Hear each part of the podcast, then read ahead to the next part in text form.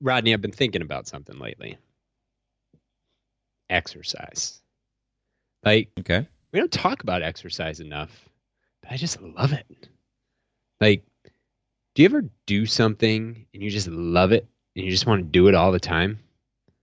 I used to Sleep? hate exercise, Did you? hated it, but I love it. I love it. I, yeah. Ugh, I love it. What do you do for exercise? Garden. I, it's it changes daily. Do little uh, circuits, Mm. thirty minute circuits, hmm and some soccer. I think that's the key, though. What do you do? Like, you got to find what works for you, right? Yeah, you just got to find what, what, What do you do? Joy doing. I love to lift, so I lift, and I Do love. you it. skip leg day? No, I actually love leg day. Leg day. I don't always love Don't- doing leg day, but I do love having done leg day. That's man. That's kind of how I feel about workouts. Yeah. I don't love doing. I don't love working out, but I love having worked out. Yeah, I'm starting to love them. Like just being in it. I get my some daily podcasts done during exercise time too, so it's good. Mm. It's a good time. Exercise. It's well, bruh.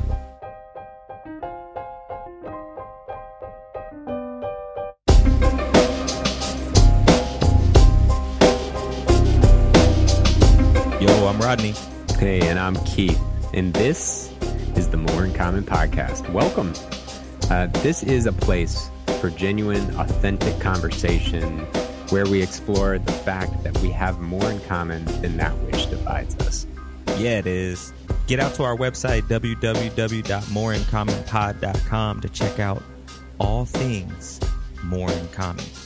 And before we jump into taking a look at last episode, we're just going to read a real quick iTunes review from Kim0628. Really close to my birthday. of course, And mine. Indicating a birthday. Yeah. Uh, the the comment says thoughtful and inspiring. These conversations on this podcast are thoughtful and thought provoking. Thank you, Kim 0628. You're thoughtful and thought provoking as well. Seriously appreciate it. Really Very do. much so. So let's go back and talk about the Patrick episode really quickly. Keith, what'd you take away from it? Um, aside from so much, um, I try to narrow it down as much as I can to the things most most impactful to me since. Um, he tells a story about his friend and his friend wanting to go back to the com- country from which his parents escaped to build a better life here, and the perspectives.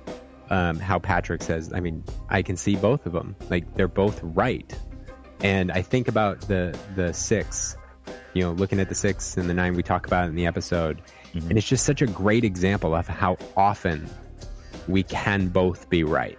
Eh, we just need to see the other person's perspective a little bit more clearly. And then just a small one. I love his perspective on millennials because we hear a lot of trash about them. And I think he just brings an, an, a really fun and insightful perspective on on the positive of the generation. Mhm. How about you? the story he tells about the the trip that they did to I think Mexico, maybe Tijuana, I don't remember. Yep. And the student, there's a student who's just doesn't seem like to re- really want to be there, dropping f bombs all over the place, and that that story where he had basically given up on this kid. Like this kid was just like he was just trouble. He didn't want to be there, and I had to manage him. And this kid came back and proved to him that that experience changed his life. And it just goes to show that you don't know what effect you're having on somebody and give everybody a chance. I mean, you know, sometimes they'll prove that they're not worth it, but give everybody a chance. Love and also, something I just learned these are really good shameless plugs for you to go back and listen to the last episode because you're going to want to hear that story in full because Patrick tells it way better than I do. So, Keith, introduce our, our guest for today. Yeah, today we have Matt McCabe.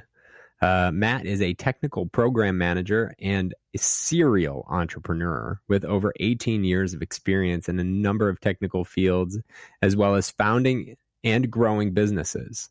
He founded Ultimatum, uh, but recently had to close up shop, though. Uh, there is, for a lot, a lot of reasons, but we have a lot to learn from him in that endeavor, and we talk about it a lot in the conversation. So, um, we just want to call that out. But uh, Matt has an MS degree in computer information systems uh, from St. Edward's University. He completed a BS in psychology from the University of Texas at Austin and an MA in psychology from the University of Pennsylvania. Pretty well rounded guy, super ambitious, a lot of insight to share, and we're super excited to have him today. What do, what do we talk about? We talk about radical truth, building a company around values. We talk about the origins of uh, your ultimatum, which is no longer around, so we may have to bring him back to talk about the that whole thing. Um, and and we get got into what led him to feel that um, that was his calling and, and what he's doing with his life. What strikes you about the conversation? What do you want to uh, tip people off to? Yeah, I think he talks about this and it's unique to his business, but I don't think it is. Like sometimes when, and this speaks to me and us as we build our enterprise, balancing the company mission that you're setting out to achieve versus personal ideals when they do conflict. Because sometimes they will and he has a very explicit you know not explicit but a very poignant story around that. And it, and it, just causes causes one to think regardless of what you're doing when you're when your macro and your micro conflict. So um, it's a really good conversation. Really enjoyed having matt on and really hope you enjoy the show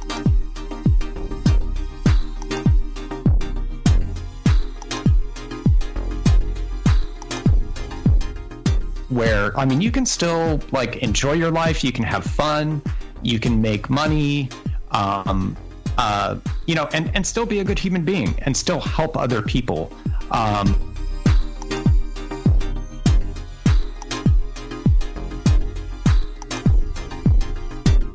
we will honor these values to the point of uh, going out of business. Mm. So if we can't honor one, of, if it's a choice between violating one of our core principles or going out of business, we will go out of business. Um, like that's how important those are to us.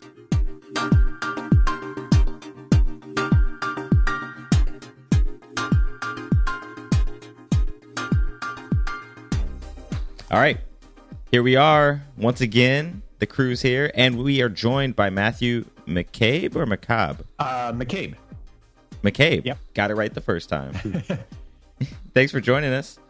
Matthew from uh, representing Your Ultimatum, joining us here today on this lovely Saturday. Appreciate you uh, taking some time out to talk with us. Yeah, it's good yeah, to meet you. For sure. I'm, I'm excited to be here. Um, so I am curious. So, in your ultimatum, your organization, you have a series of values, um, which I love that you've outlined them for the organization, and it's just something more you know, more organizations need to think of, especially at startup. One of them is radical transparency and truth. Um, yeah. Yeah. And in it, you say, We speak and listen to the truth, especially when it is hard and not when we not what we want to hear. So, what are the core elements you implement as a team to allow for that? And when you say listen to the truth, what does that mean? That is a really good question. So, um, I think the truth is uh, whatever is factually true, um, which can also be uh, something as like intangible as this is how I'm feeling, because how I am feeling is you know this thing is true, which is true. Yeah. yeah. Um, uh, hmm. So yeah, what is what is true is is really, I guess what what I'm getting at there um, is understanding um, where the other person is coming from why it is they believe what they believe and talking through it in a uh, it can be a, in a heated way um, and it can be emotional but being empathetic and respectful and understanding each other's points of view.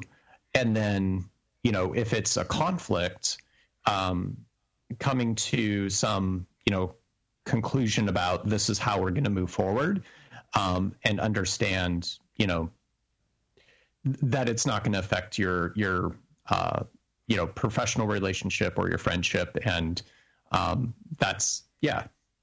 I, It's What?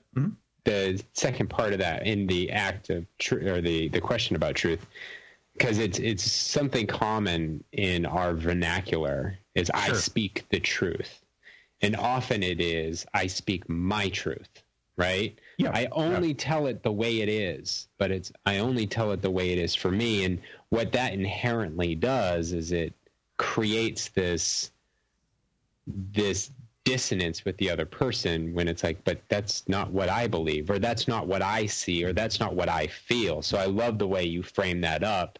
And it, and i had a feeling that's where it was going to go but i, I think mm-hmm. it's just a really really important topic when we think about the safe space of conversation especially in heated like someone else's truth is vehemently their truth. Understanding it is is something that we have to try to do a better job of. So i love that. Yeah, and and uh, I, I think data and facts are an important part of that conversation, and frankly, can help you uh, help both of you to take a more objective point of view on like you know uh, if if it's something uh, in a work environment um, where like something went wrong and you you have to talk through you know do a, a retrospective or a postmortem and understand what went wrong um, and and just you know lay out the facts. I mean, I can feel one way about it, like, well, I think this is kind of what happened, um, but in the end, my opinion can change based upon what the facts and the data are. Um, you know, so I think you can start off a conversation of like, this is where I'm at, and this is how I'm feeling about this. Um, and and every person in the conversation can share that because it's important to understand where you're coming from. But then actually look at the data and look at the facts, and then make a rational decision um, about how you're going to move forward. Um, That's yeah. So so I think when you do have the facts and the data, it is important to look at them. Um, uh, but you know, if it's if if it's more of a conversation of like you said something that upset me and hurt my feelings, and let's talk about it, then you know, you, you don't necessarily like the the fact is, or the data is, you said this thing, um, and here's how I reacted to it.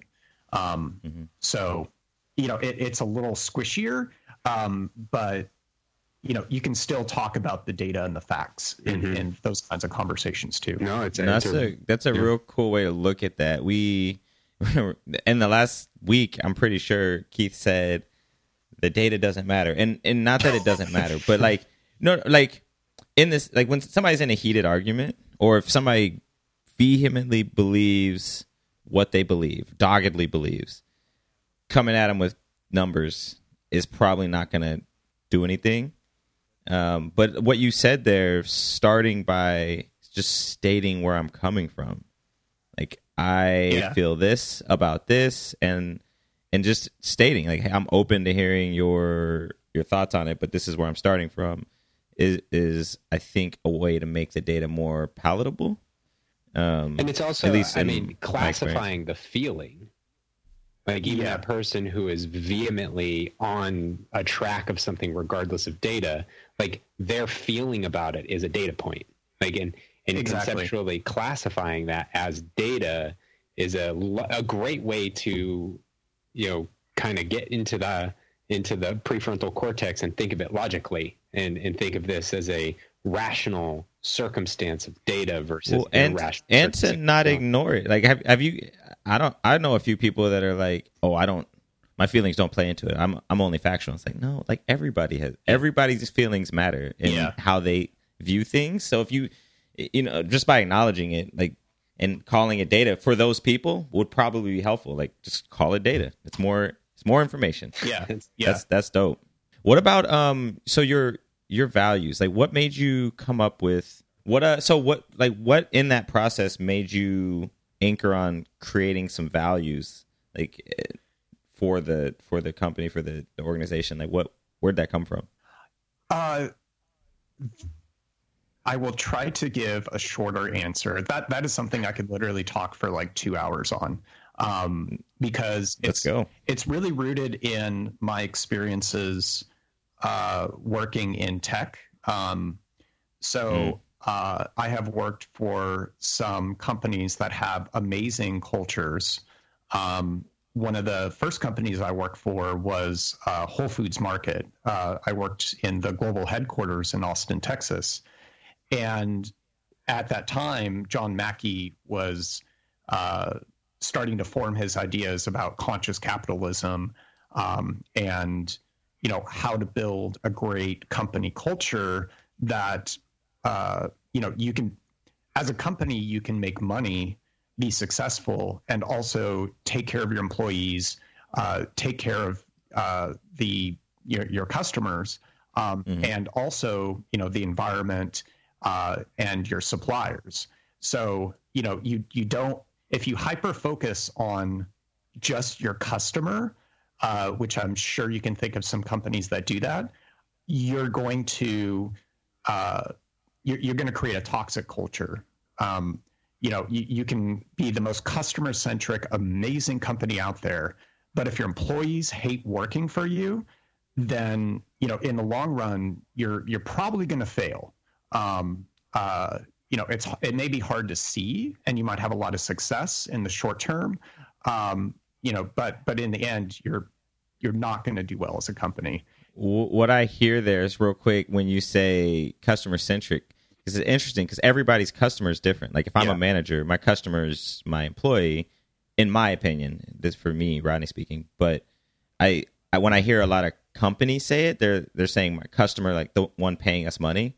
So what they're really saying is money is the like the right? They're really yeah. saying money is the is the key here. It's not really about my customer. It's about the person that's going to pay us. Well, it's like if you're ever in a in a service industry and the restaurant says the customer's always right, and like as a server, that's the model. Even if like they're wrong because they can be wrong. Yeah, like people are right. Yeah, creates that that conflict for the employee and it's interesting parallel though both coming from technology like culture values yeah. like this is something that we have learned through our experience in the technology industry as super yeah. important because uh because uh, of our opposite experiences if you will yeah yeah and, yeah. and it can it can grow out of control i mean to your point like where you're going right now probably it can grow out of control but sorry continue yeah so um having seen this, you know, amazing uh, culture that Whole Foods built, um, and uh, n- not that I necessarily buy into this entire theory or philosophy of conscious capitalism. I think mm. parts of it are interesting and and right. Um, I uh, I guess I'm a little more like uh, focused on how do you actually execute that versus like the theory of it. Um, mm. uh, but that's me. Uh, you know, I guess and that, you say amazing culture at Whole Foods before we go into because I want to get into conscious capitalism as well. Sure. But what is what like what does that mean, or what did it mean for Whole Foods at that time? Um, and yeah, you? at at that time, uh, this this was some time ago, um, and you know, um, new new ownership, yeah, new ownership. exactly, which I feel really conflicted about. Um, uh, so uh, what what is an amazing culture? So it's it's a culture where the customer feels respected. They feel like they're getting good value. Um, employees uh, are happy. Um, you know, they're they're paid a living wage. They have uh, medical benefits. Um, they're able to you know to support themselves, to live a healthy life, um, and work and enjoy what they do. Um, your uh, producers, so the people you're actually buying from, uh, feel like you're paying them a reasonable uh, amount for you know the products that that you're purchasing from them, um, and you know you're at least having uh, a minimal, if not a positive, impact on you know the the overall environment. So that can be you know our world uh, in in like a literal sense of the environment, but it can also be um, animal welfare or um, uh, you know making sure that you're offering healthy foods to people not that everything whole foods sells is healthy like just because it's organic doesn't mean it's not junk food um, which you know is anyway that's a whole nother topic um, wait wait so i can't just fill up my cart at whole foods with cookies and be healthy. Because they're organic, man. Yeah, It's organic wheat. I And It's organic sugar. there, there were some like vegan, organic, amazing cookies at Whole Foods, and um, we would share them in the office. Um, and then I realized, like, one day I found out they have like a thousand calories in them, Yeah. like Yeah. per cookie, and I'm like, Yeah. oh my god! And it's like, Vegan desserts are usually pretty, well, at least in LA, pretty good, pretty good tasting. yeah, But the sugar content is out of, I mean, because Ca- calories no, aren't it's- vegan. yeah, yeah. Um, so, so anyway, Wade. To get back to to your question, um, I, I think just creating an environment that's positive, supportive of everyone who is a stakeholder. That's really what's key. Um, and and like in my mind, uh, that is creating a good company culture.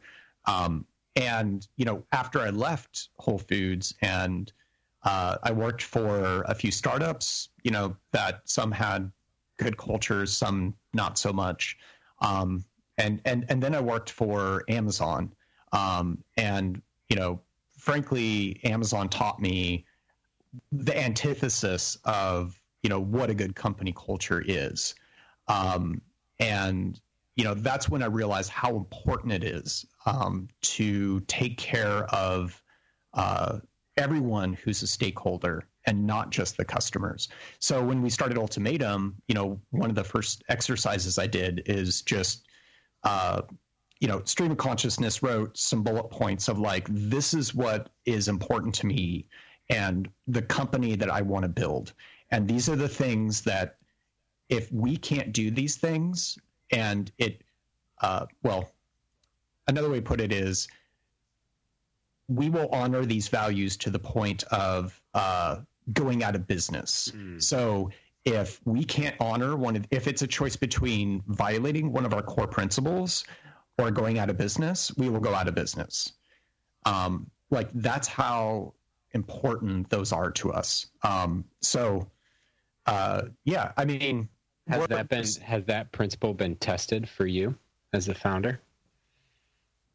Yes, one of the hard, one of the things we we really struggle with um, on a daily basis is, uh, you know, our the, the core uh, thing that we're trying to do as a company at Ultimatum is to empower people to take positive action on social and political issues. Now, the the central uh, challenge in that is what is positive action. I was gonna ask that. Like I wrote it down right when you said it.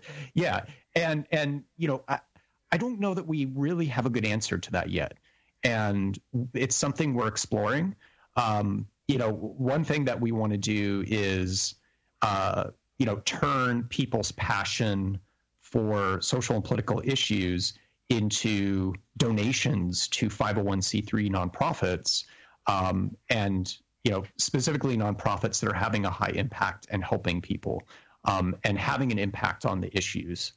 Um, one of the areas in which we've been really conflicted on is we, we've actually had political candidates uh, come to us and some of our advisors come to us and say, we really want you to create an ultimatum campaign for this political candidate or for a political party um, or a specific political campaign. Um, and we're we're just not convinced yet that funneling more money into politics is the right way to solve the problem.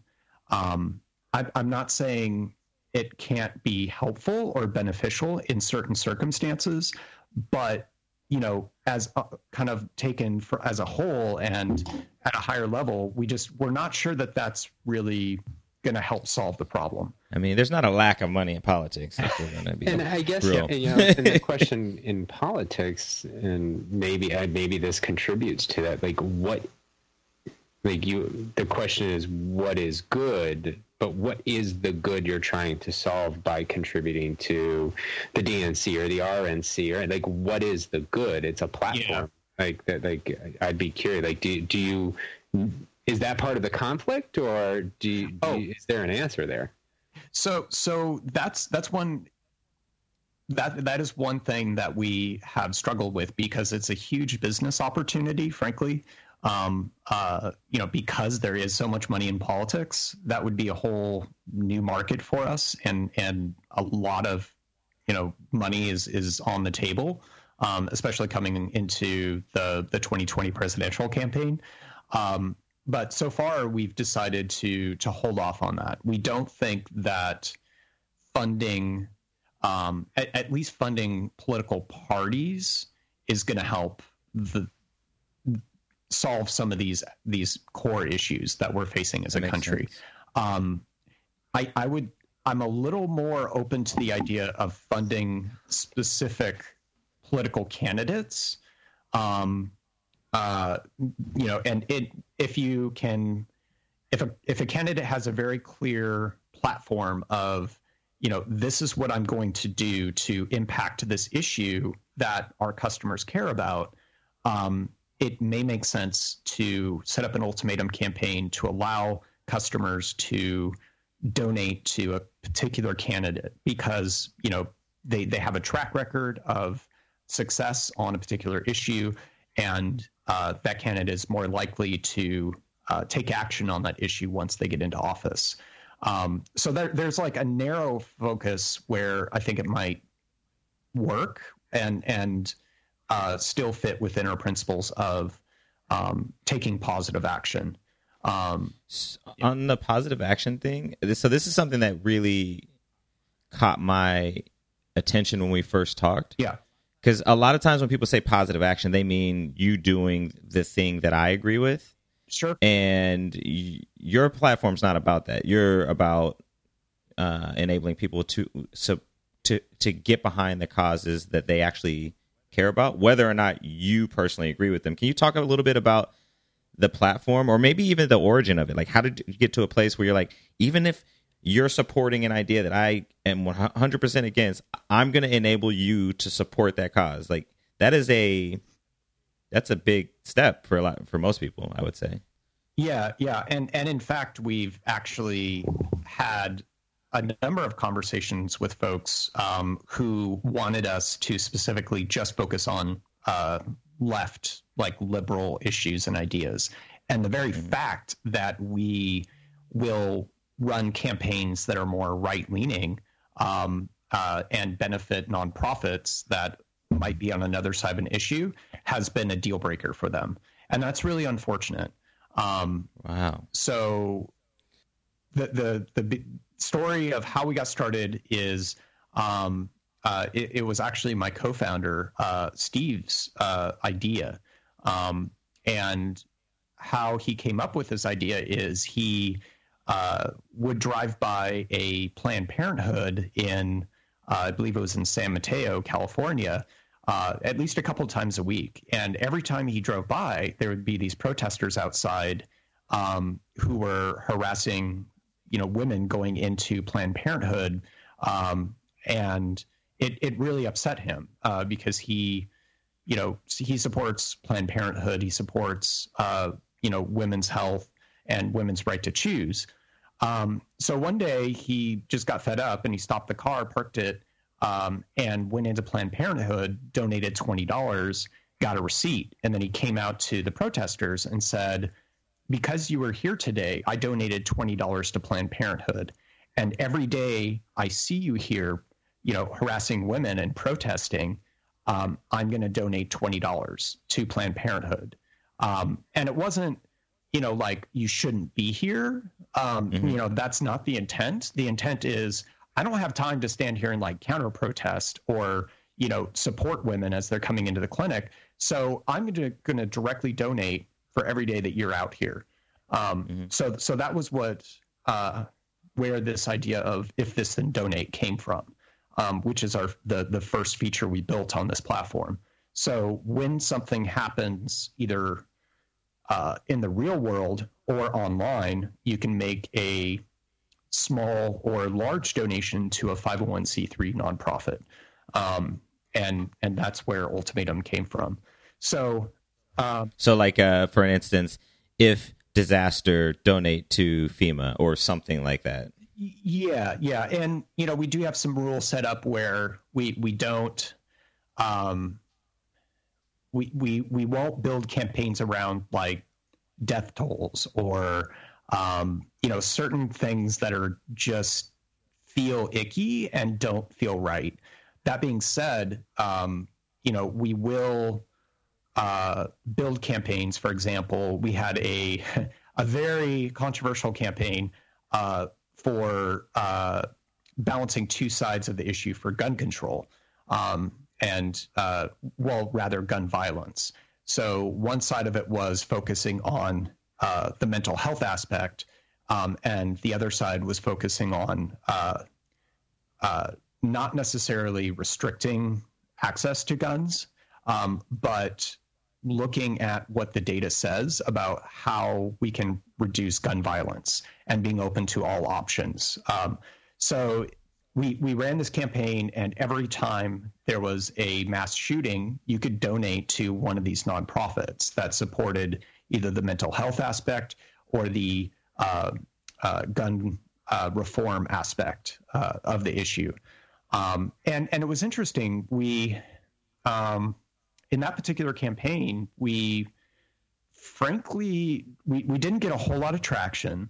Um, and more than anything, we just had people yelling at us because they thought we wanted to take away their guns.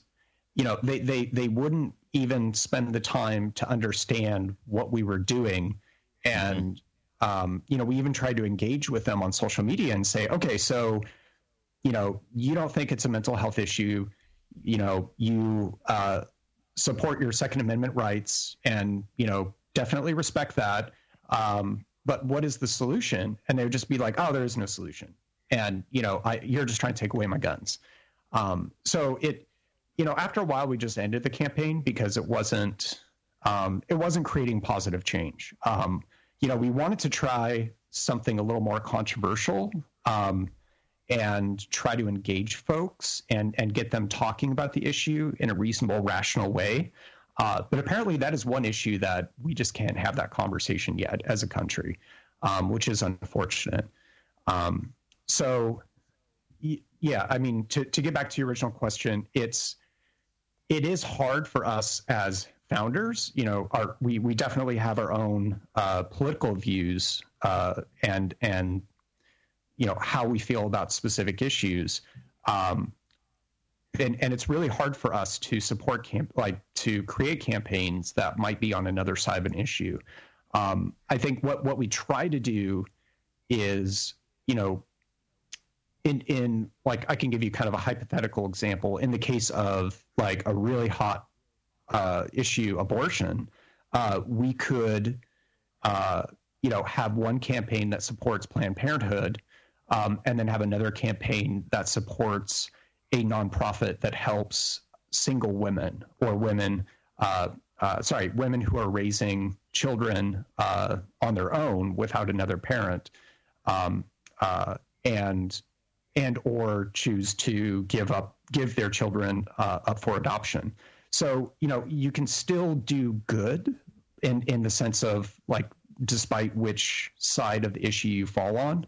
Um, uh, you know, but you can still take a stand and say, you know, I think abortion is okay and it's a woman woman's rights to right to choose, or you can say no, the the right to life is sacred and that's not okay, um, and still take you know what we're calling quote unquote positive action, in a sense that you're positively impacting the world and making people's lives better. This kind of goes back to the value of truth like and it's and it's an interesting like as i navigate the the thoughts that come into my mind as you talk about these things the diametrically opposed positions i mean abortion is the most divisive topic in our country right? And it's it's basically 50-50 and if I, you started a campaign that said this one's going right to life and this one's going towards planned parenthood like you're ultimately raising money for what they would see as opposition and fight. But the reality is, Right to Life thinks they're doing good. Planned Parenthood yeah. thinks they're doing good. Their truths are their truths. Mhm. and you're not going to change the other one's mind, but I'm trying to promote my truth, and and it's such a fascinating strategy and approach, and and I I think it's it, it's this principle of understanding that other people believe something that just because you don't believe it and rodney has this great diagram we've posted it where two people stand on either side of a six hmm. Oh yeah. one, one person sees a nine one person sees a six neither of them. And they're both right. and they're both right like at Yeah. the exact same time right Yeah. schrodinger's cat right like it both truths are there why this approach and like what is it about your experience your life your Sure. your represent your your perception on things like that brought you to say this is what we need to do Um,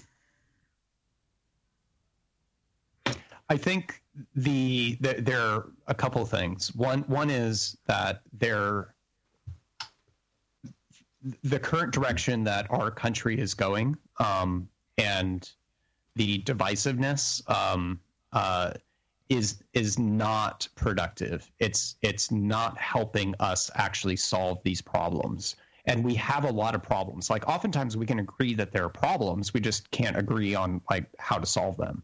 Um, uh, so this this discourse that we're having online in the real world, people yelling at each other because they disagree about something and not truly understanding where that other person is coming from um, and and not being willing to sit down and talk through an issue a hard issue. Um, you know it's our our, our political system uh, is fundamentally broken right now. Um, and it it is not helping our country and it is not helping us come together to solve these problems that we need to solve as a country if we want to survive as the United States of America. So, you know, when Steve came to me with this idea, um, I was like, that's really interesting. You know, this is one potential way that we might be able to galvanize people, get them, you know, uh, give them a way to actually take action um, rather than just scream at another person. So, you know, take positive action, say, here's where I stand on an issue, and here's what I'm going to do about that. And effectively put your money where your mouth is. And, you know, put put some money into a nonprofit that is working to uh, to to make an impact on that issue that you care about. Um, so it's you know, and and frankly, we're not we're not sure this is the actual solution. Um, you know, it is if this then donate is one feature of our platform. That's how we're looking at it. It's the first one we built because you know that was the idea that started the company. That being said, um, you know, we're starting to see that there might be some other areas and ways that we can motivate and excite people to take real action um, and and possibly also spur conversations you know similar to what you're doing with with your podcast.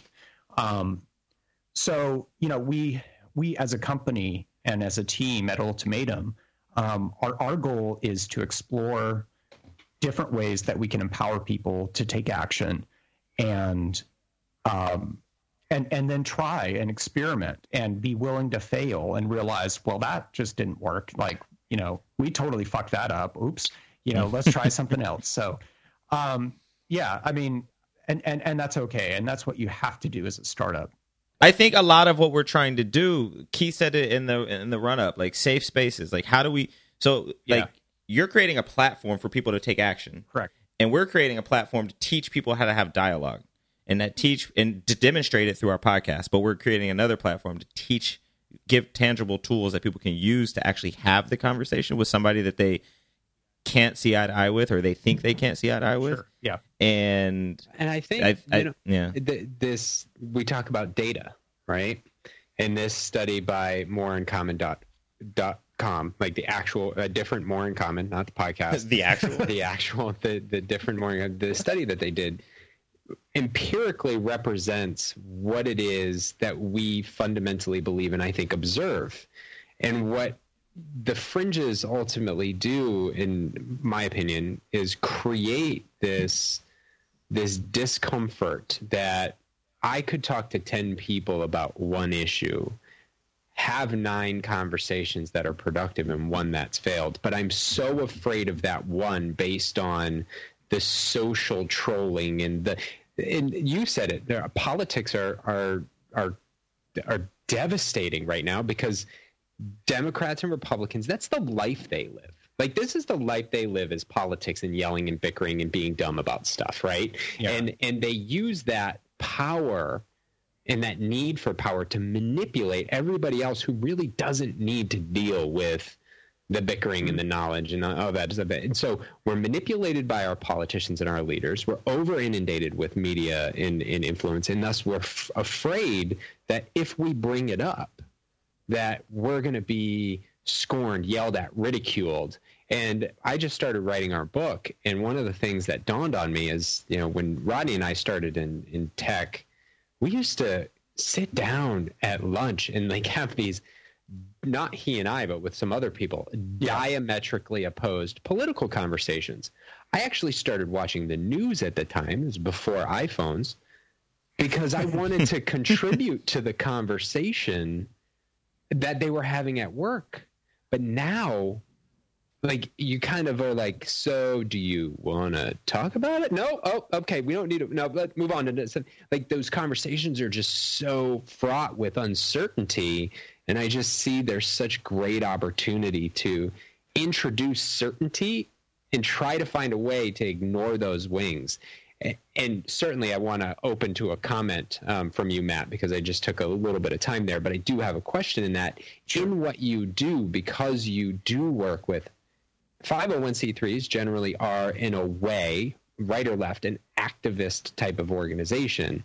Do you find that you are your daily reality is surrounded by the fringes in in a way just because of the platform that you've you've picked or you've uh, developed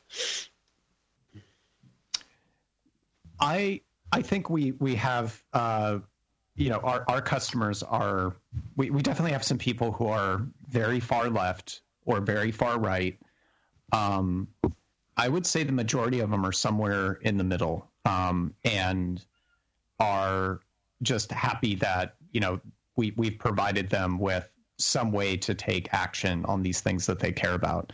So um, I think with certain issues, as we've learned the hard way, like with um, gun violence, um, yeah, on certain issues like uh, gun violence, there's definitely it. I, I don't know that we can approach that one yet.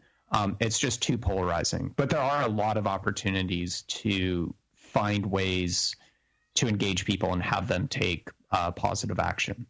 So, Yeah. like, it seems, it seems like the challenge is it's really easy to watch the news, to read a news story, and to complain about it.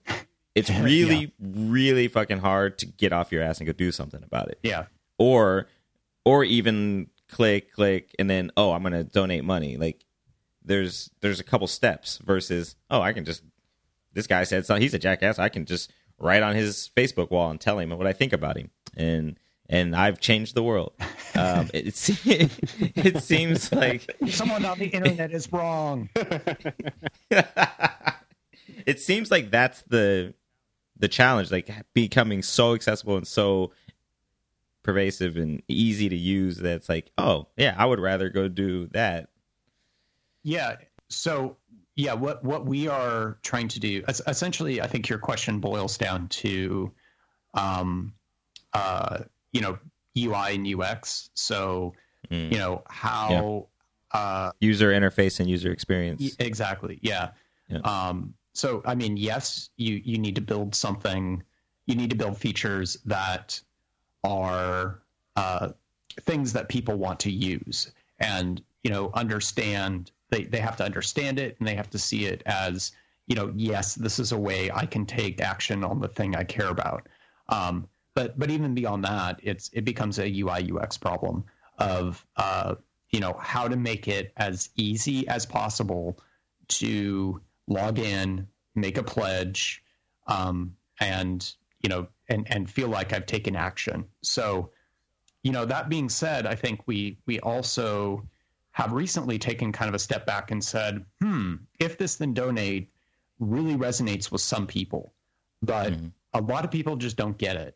So, you know, what can we do um, to like what what other kinds of features or things can we build on on our platform that will empower people to take action um, and and frankly and will also allow us to be you know eventually be a profitable company and you know self-sustaining. Because um, we're not a nonprofit we are a company.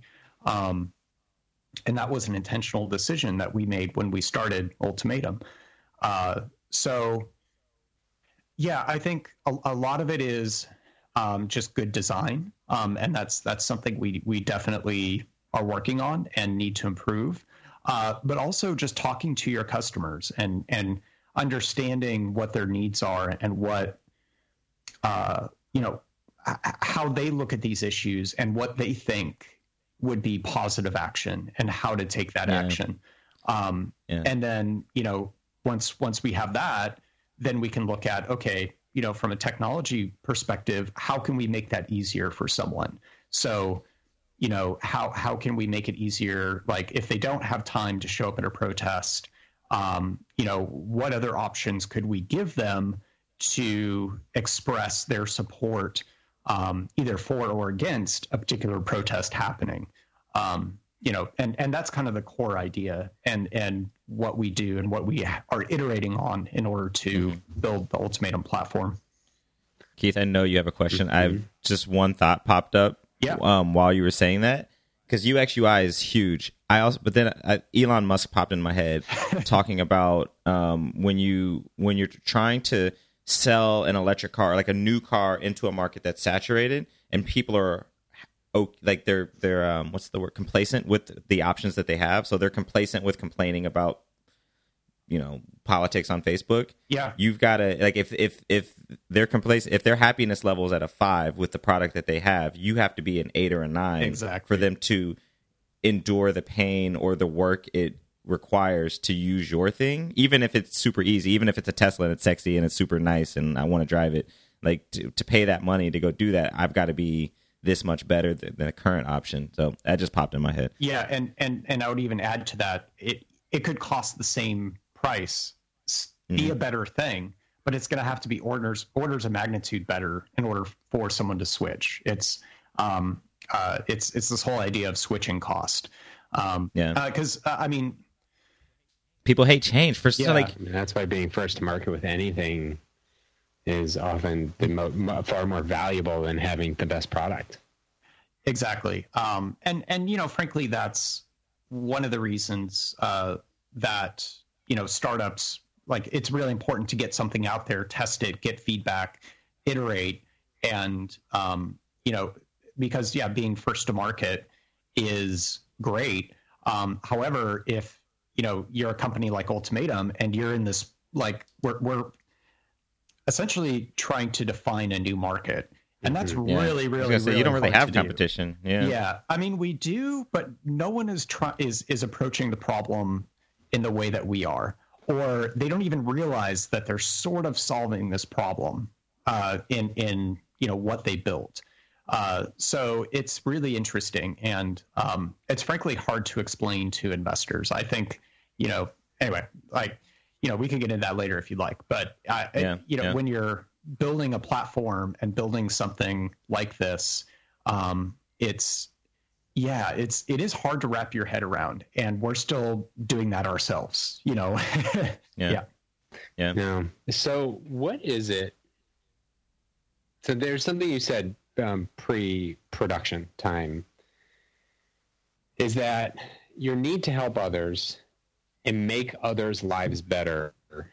Yeah, is just a thing you believe. It's not an attachment to a higher power. At least this is uh, maybe I over inferred certain things, but uh, certainly correct me.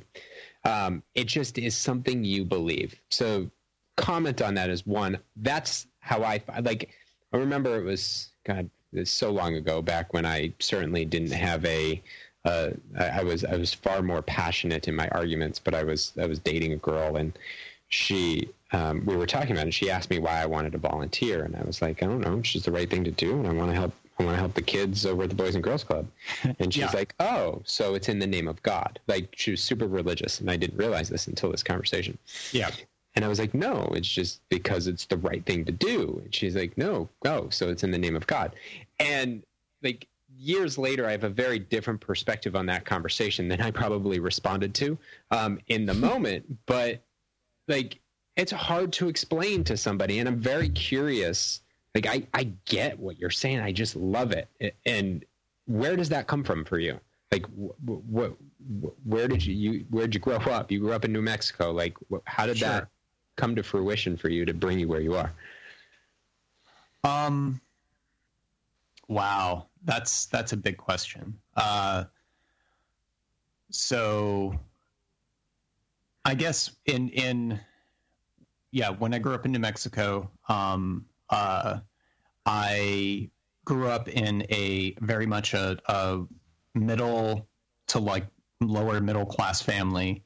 Um, my mom is a librarian. My dad was an air traffic controller. Uh, What? Uh, My dad was an air traffic controller. that's fine. Oh, by the way, on the on the note of similarity, if you don't didn't look at his LinkedIn profile, Rodney, uh, Matt is a Scrum Master. But we're Oh, yeah. gonna table that conversation for. I'm gonna I'm gonna let you. Candy I heard him say some, you used some terms earlier, and I was like, I thought Scrum, but I was like, Yeah. I'm gonna let it be. So Yeah. anyway, um, we lo- we love Scrum. Yeah. We love Scrum. yeah, we can. We can. My my family scrums. uh, that's interesting. I'd actually like to hear that. Hashtag Scrum hard. yeah, we can. We can uh, geek out on uh, on Scrum later. Uh, so, yeah, uh, you know, grew up in in New Mexico uh, and uh, went to public schools in Albuquerque. Um, uh, and was around, you know, I, I essentially I was, you know, a white kid, a geek, um, uh, very introverted, and you know, Back back before it was cool to be a geek. Mhm. Like now Oh, it's like trendy, but like back when we were growing up, it was not cool to be a geek. No. We got picked on and beat up and like did lunch taken and oh yeah, oh yeah, yeah, for sure. all that stuff. Um, yeah. uh, and you know, I, I well, and I just kept playing with computers because I loved it and it was fun. Um, and then it kind of turned into a thing, and now it's my job. So, uh, yeah, I I had a lot of interesting experiences growing up. You know, I had a lot of friends who, like, I had some friends who were real well off um, in Albuquerque, and then I had some friends who were extremely poor. Um, and you know, I had friends from different racial backgrounds, um, and I think that's what informed this idea that you know, I- frankly, a lot of us just got lucky. Like we, you know, and and I realized I was one of those people. Like, despite my, um, uh, you know, I, I had a lot of uh, hardships and things that I went through personally um, as a kid and later as a teenager and in college, and and had a lot of things I had to work through. Um, but in the end, like you know, I have food on the table. I have a roof over my head. I'm not worried about, you know, I, are, are they going to turn off the electricity next month? Are we going to get evicted? You know, is mom going to get deported? Like these were all real concerns of, you know, some of my friends uh, growing up.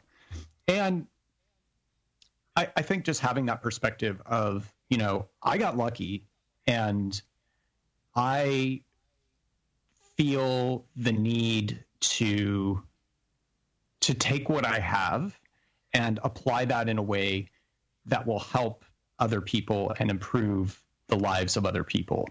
Um, you know, I guess I, am not sure. You know, you can ask like the five whys, and like in the end, I'm just going to be like, you know, it's just it's like, you know, I guess it's almost like me saying yeah, because God told me to, but that's that's not the case. Um, well, it's funny you say that because like listening to you, and then we're listening to Keith's story a second ago. I'm like, it, it's it's saying the same thing, just with different words. like lucky, blessed, yeah. uh, because it's the right thing to do, because God told me to do it. Like well, eh. I, I think. Um,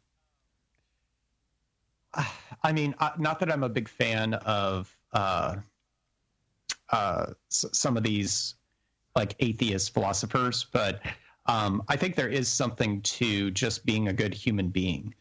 And mm-hmm. if you can live a life where, I mean, you can still like enjoy your life, you can have fun, you can make money, um, uh, you know, and and still be a good human being and still help other people. Um, uh, I yeah, I just I feel like so many people in our country right now are just focused on themselves and they're selfish. Uh, they just don't give a shit about other people, and it's all about them. And it's about, you know, how do I get ahead and how can I succeed? And if that means pushing someone else down in the process, I'm okay with that and I absolutely reject that. It's um, um, it it's this. I don't know if it was in 80s or 90s. I think it probably started in the 80s um, at the influx of people entering the market and really doing day trading. And then all of a sudden, 90s, I always equate the 90s to being like the the therapy decade, um, where everybody everybody started to go to therapy and realize that their parents did them wrong. And then mm-hmm. suddenly, the the messages that we hear, which is a fact, like all parents mess yeah, up. exactly. the messages that we hear are don't um, don't don't I don't care what anybody thinks. I don't care what anybody says. I and and this very self-help personal being existence that, selfies that I think is that I think is powerful, right, for our personal development, but the messaging around it is ignore all of those people. Yeah. And ignore everything that's it rather than embrace community and uh, like being more of an optimistic, positive community base of surrounding and like be yourself, in that community. Yeah, yeah. It, it, it has become this, and thus more and more selfishness. And of course, you know, we we can talk about capitalism and its influence on on selfishness, but that's a different conversation. Maybe maybe one day maybe like the next decade we'll tie it all together. Yeah. like you know? Because now you're in this decade of, of social capitalism like you had mentioned yeah. and all of these things and it's like it's it's interesting to see where it goes. If you don't mind me asking though. Sure. Um, because you mentioned a couple of things and we we talk about a lot of stuff on our podcast. Yeah. You had a lot of hardships and things you had to go through. Yeah. Um, with the short time that we have left can sure. you dig into that? I'm very curious. Yeah, yeah. So you know, I'm I'm pretty honest um, and open about talking about that. Um, uh, so um, as as a kid, like I said, I was very introverted, very geeky. Um, uh, you know, was was picked on a lot, um, uh, and you know, my parents uh, were divorced uh, when I was pretty young. Um, I think I was still in elementary school. Um, and that was really hard on me. Um, uh, so, you know, there, there were, home was not always a, uh, a stable environment. Like, yes, we had a house, like roof over our head, food on the table, but, you know, there were definitely issues there. Um, uh, and so you know it that was really hard um, as as a kid going through that. Um, also, uh, my well, let me take a step back. So so I think partly because of you know genetics or uh, and or the situation I was in. Um, really, I became very deeply depressed as a as a kid, and didn't really realize this until um, probably like in college like it finally came to a head of like i am just like it doesn't matter what i do like I could be doing the most amazing thing in the world and like I'm just not enjoying life and I'm not okay with this. And um, I, I literally had to take a year off in college and, you know, I worked full time, um, uh, started, uh, you know, getting help, just went to a psychiatrist and a psychologist and started working through this stuff. And, um, you know, n- not that it, like, you know, bing, now I'm fixed, like, you know, timer's done. Uh, you know, it, it's it's a constant process, but I think until you become aware of uh, the issues that affect you as a person, and uh, you know, so, sometimes it's just as simple as like chemicals. Like your chemicals are literally just off balance, um, but Right. it does play off of your environment too. Um, so it's important to be aware of that. Um, so yeah, I mean, just dealing with uh, uh, like the harassment in school, with my parents getting divorced, with you know this like ongoing depression, uh, depression and anxiety, um, uh, you know, and then you know other things happened with my family, like both my parents remarried, and um, uh, you know that that is hard. Even if you have the most perfect mixed family, it's still hard. Like all of a sudden you have Right. two new sisters, and you know you're a kid, and you're like, I have to share a bathroom with these two girls, like you know, and anyway, yeah, it's and and by the way, I love them; they're great. Um, you know, but we definitely fought as kids. Like Sure. that's, Sure. that's what you do with your siblings. Um, so um, yeah, I mean, there were a lot of things there that um, really like uh, just beat me down as a person, and then I because of that, I, I really grew a lot. And, you know, because I made the conscious decision that I don't want to live my life this way and I want to be not necessarily a different person, but take a different path. Um, and and also, so I guess it, it's helped me to be more empathetic. You know, when I meet someone who's, uh, uh, you know, come from a background of of having some kind of psychological issue, um, uh, or coming from a, a family that you know had some issues. Um, uh, so yeah, it's made me more empathetic. Um, also helped me to understand that you know I, I was still born very lucky. Like, and frankly, most people in the U.S. have so much more than everyone else in the world. Like, you know, Yeah. I'm sorry, we are like we are the one percent. Like, if you live in the U.S., you are the one percent of the rest of the world. I, I mean, maybe it's not one percent, but it's like five percent. Um, so that always pisses off my very seven, liberal seven, 7.4 billion people on the planet. There are only 350 million in the United States, and the vast Yeah. majority of the well, not the vast majority. It's certainly Much of the come, world. but much of the world lives in poverty. Yeah, You mentioned a word, resilience, Uh-huh. again, pre production. uh, and you used it in reference to talking to young folks about going through hardship, but then also uh, building a business and like going through failures and continuing through. What is that like?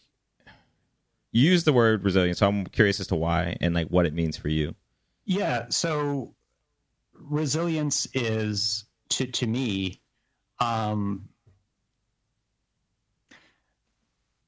being faced with, you know, potentially numerous challenges, oftentimes multiple challenges all at once, um, which is a whole lot of fun. You know, I'm sure we've we've all been there, um, and uh, being able to like, yeah, you're you're gonna have maybe sometimes it's even a day or two of just kind of freaking out. Like what am i going to do? Like i'm losing my job or Who am I? yeah yeah. I mean whatever the the the issue is or the challenge um, and that's okay. It's okay to feel that way and to like kind of have your moment of freak out and be like i don't know what what i'm going to do with my life or how i'm going to get through this.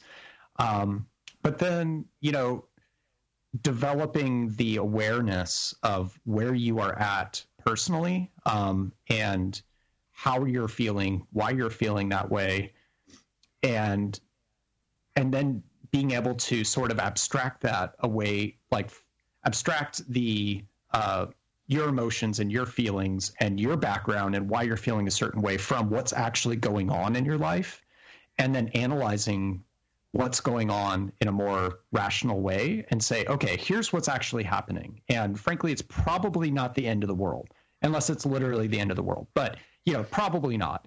Um, and and and just working through it one step at a time and saying, okay, you know, challenge one has five parts and you know just going through one by one and saying here's how i'm going to solve each of those those five parts um, and you know it's it's really hard to do especially when multiple things hit at the same time Mm-hmm. um, but it's just something you have to it, it takes a lot of work um, but you have to understand yourself. You have to be able to be objective about what's actually going on uh, external to you and then work through the problem uh, in, in a rational methodical way. Um, and you know i think the the resilience part comes from practice you know from from doing this multiple times. And and part of this is just you know age. And you know once you uh, get out there in the world after college and you start working and you start uh, having you know some different experiences uh, that's that's when you'll like you're going to get beat down multiple times.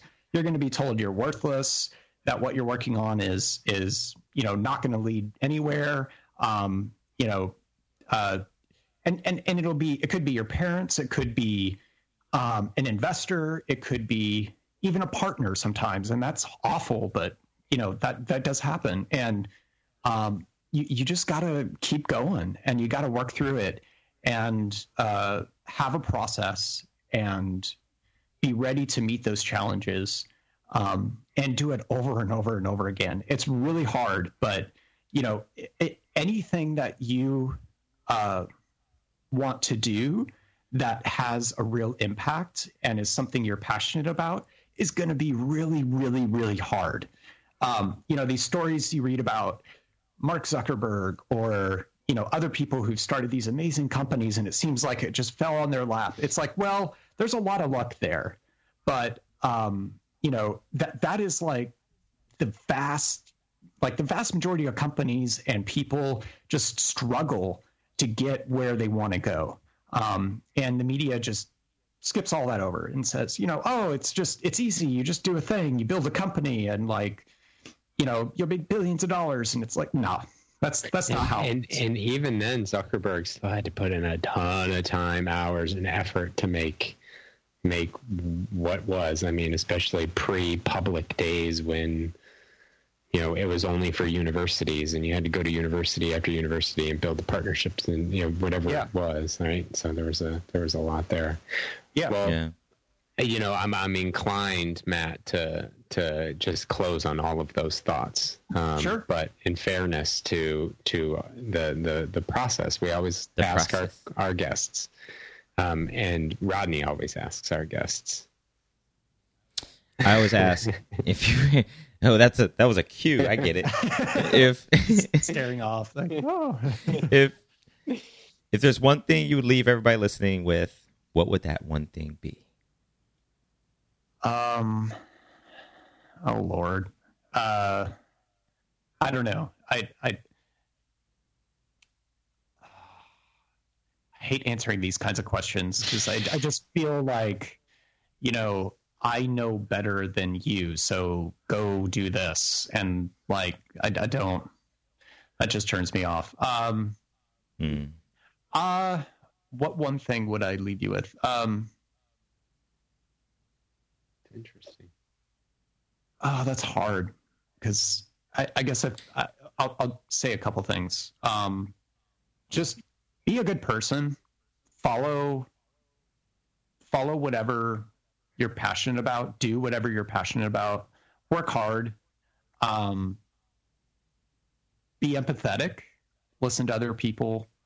Um, remember that everyone struggles, and um, you know you struggle and other people struggle uh, and and that's okay um, and just understand where people are coming from um, and yeah and try to have conversations which uh, you know is is really awesome about your podcast like just have a conversation with someone uh, you know if you're one of the wacky lefty liberals, go find a Trump supporter and sit down and like, you know, buy him coffee, at him or her, buy him a beer, like, and and just talk. Um, uh, and and same, you know, with the right.